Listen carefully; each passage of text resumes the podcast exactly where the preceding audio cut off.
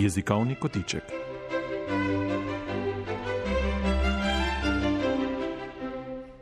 Sezono jezikovnih kotičkov začenjamo z nizom krajših pogovorov z delovno skupino za slovenski jezik, ki na Sloriju ponuja različne oblike jezikovne podpore naši skupnosti.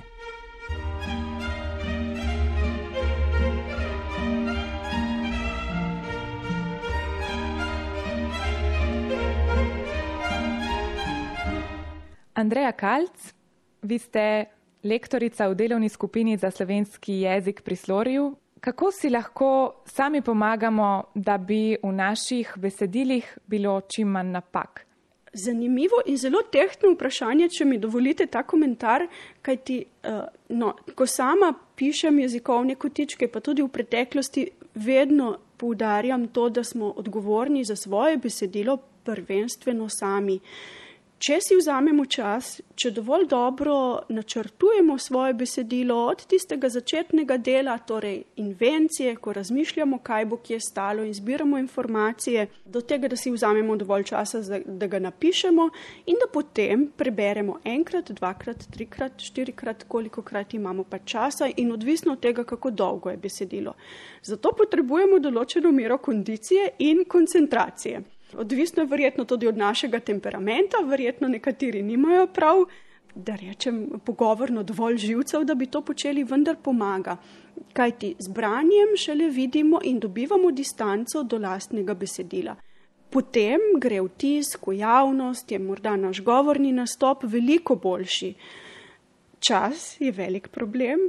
Uh, številni so zdaj skomignili, zmigovali in se ne bodo strinjali z mano. Absolutno jih tudi sama prekimavam, vendar je dobro, da tudi ta del načrtujemo in ga nikakor ne spustimo, kajti potem bo, že če bo miselna struktura in uh, recimo sama kohezija tega besedila dobra, kakšna napaka ne bo tako motila kot to, da je besedilo dobro napisano. Se pravi, pomaga že to, da besedilo napišemo kak dan prej, ga odložimo in ponovno vzamemo v roke.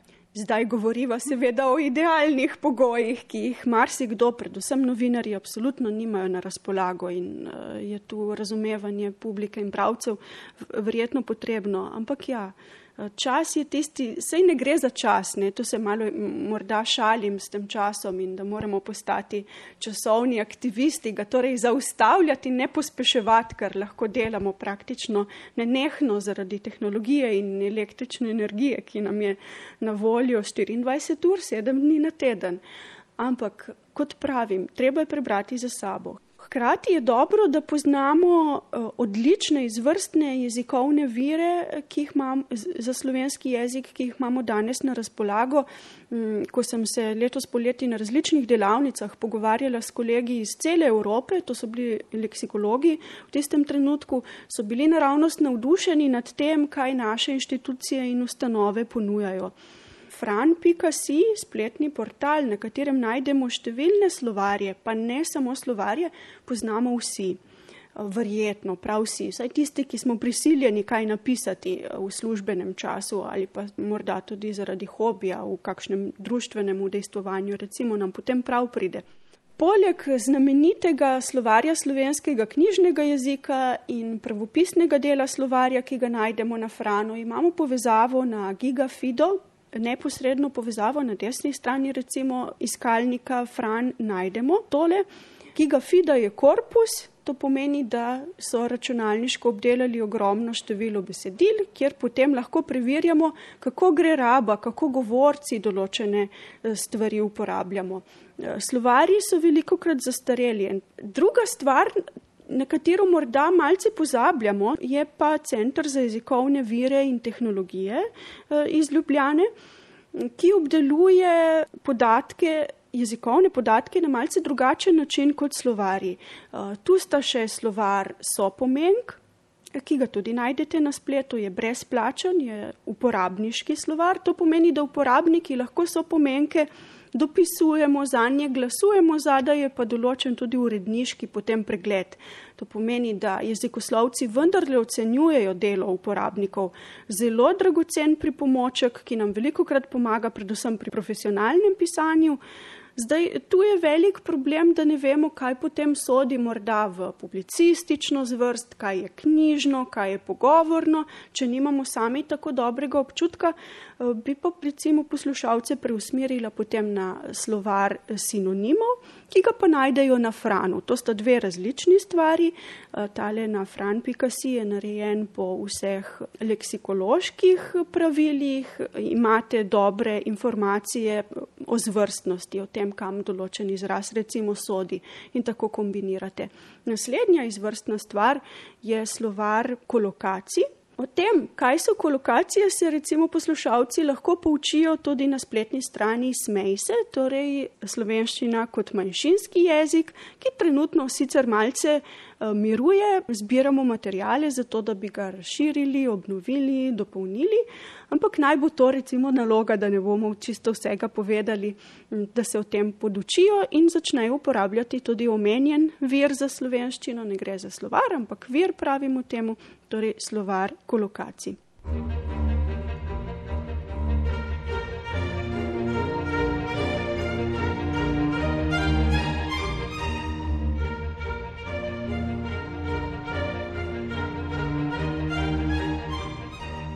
Veliko sva ravno kar povedali o vseh orodjih, ki so nam tudi brezplačno na voljo, pa bi vseeno vprašala še en nasvet. Po poklicu ste tudi prevajalka, eh, v našem dvojezičnem okolju pa se pogosto tudi neprevajalci soočamo s tem, da moramo neko besedilo prevesti. Kaj nam je lahko glavno vodilo, ko se lotimo nekega teksta, ko se lotimo prevajanja? Zanimivo vprašanje, predvsem zato, ker ste v prevajalski vlogi, verjetno prav vsi, ki na tem področju živite. In težave, s katerimi se srečujete, so dejansko podobne prevajalskim težavam in orehom, ki jih tremo prevajalci. Tudi sama nimam prav zares prevajalske izobrazbe, kajti študirala sem slavistiko in se k poklicu priučujem in se, sem se priučila.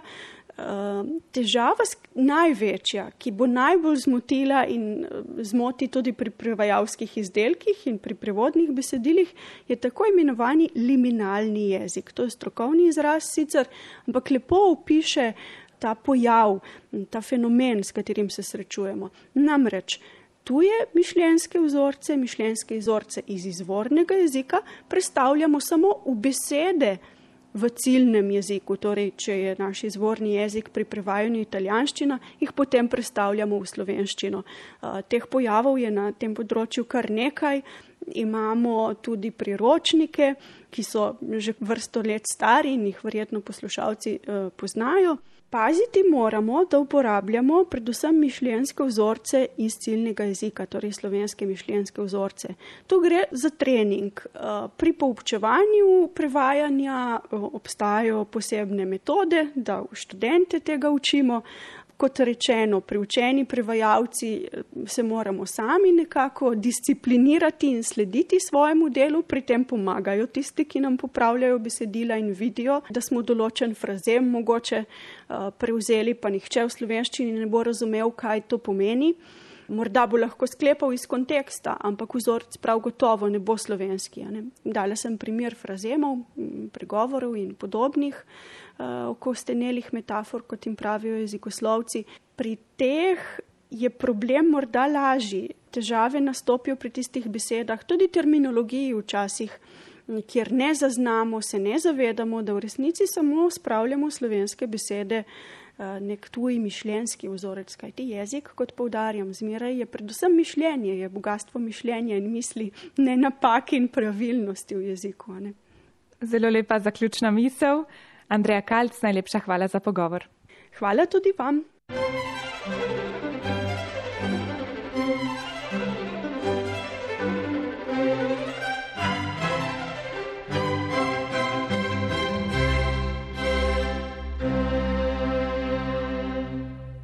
Poslušali ste jezikovni kotiček, v katerem v teh tednih spoznavamo poslanstvo delovne skupine za slovenski jezik, ki od letošnjega leta deluje pri Sloriju. Uredništvo Lucija Tavčar.